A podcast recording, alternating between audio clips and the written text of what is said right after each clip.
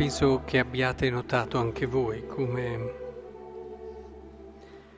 i protagonisti della prima lettura sono i protagonisti anche del Vangelo, a parte Gesù che è protagonista per eccellenza, Pietro e Giovanni.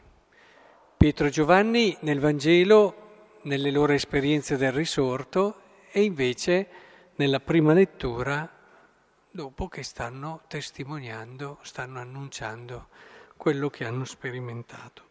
Vedete che cos'è che hanno sperimentato? Dice Pietro nel suo discorso, adesso non sto a riprendere tutta la lettura, no?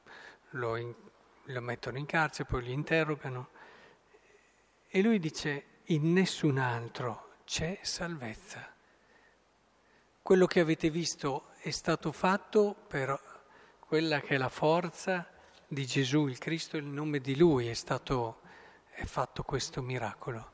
In nessun altro c'è salvezza. Vedete, a me sarebbe piaciuto essere lì. Sarebbe piaciuto sentire in che modo Pietro lo ha detto, con che partecipazione, con che passione ha detto queste parole, perché è molto diverso eh, dire in lui c'è salvezza quando l'hai toccato con mano, l'hai sperimentato. E questi due apostoli, eh, pescatori, erano persone che hanno veramente trovato in lui un nuovo orizzonte di significato e di vita, tanto che l'altro, Giovanni, dirà quello che i nostri occhi hanno visto, quello che le nostre orecchie hanno udito, quello che le nostre mani hanno toccato. Per loro è un qualche cosa di indicibile, anche lì mi sarebbe piaciuto sentirlo mentre lo diceva nel suo cuore, poi lo ha scritto. Perché davvero è molto diverso. Se tu fai l'esperienza di Lui come la tua salvezza, e cosa vuol dire? Vuol dire che tu hai trovato tutto quello che il tuo cuore desiderava.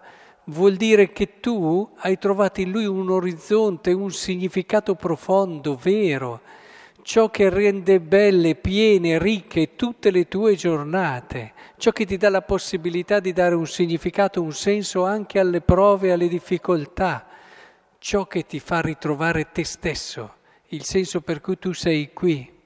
E allora tu veramente dici sì, in lui c'è salvezza.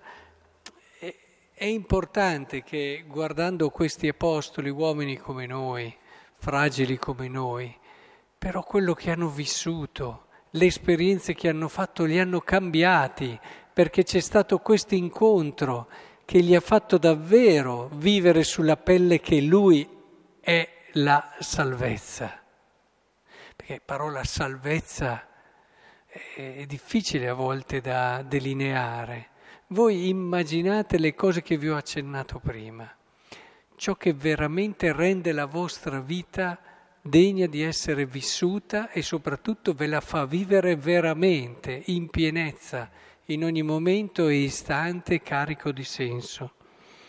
E allora preghiamo davvero nella vostra preghiera, cercate davvero di chiedere la grazia di poter dire anche voi un giorno con questo spirito che in lui solo c'è salvezza. In particolare qui a Messa è molto bello questo gesto che Gesù fa, e questi pesci Gesù li prende e il pane, spezza il pane, si avvicinò, prese il pane e lo diede loro, così pure il pesce, dice.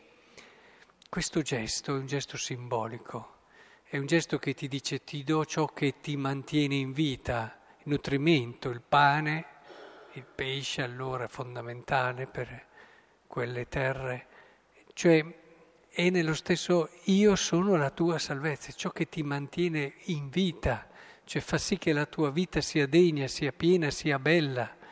E questo noi lo viviamo in ogni messa.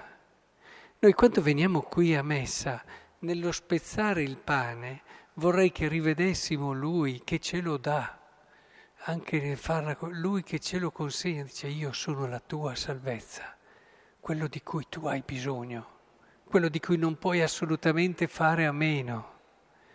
Che il Signore davvero ci aiuti a viverlo. Allora, come Pietro e Giovanni, così uniti e così diversi eh, tra loro due, ed è bello così. E potremo anche noi, con la nostra personalità, con le nostre caratteristiche, col nostro stile, dire alle persone che solo in Lui c'è salvezza.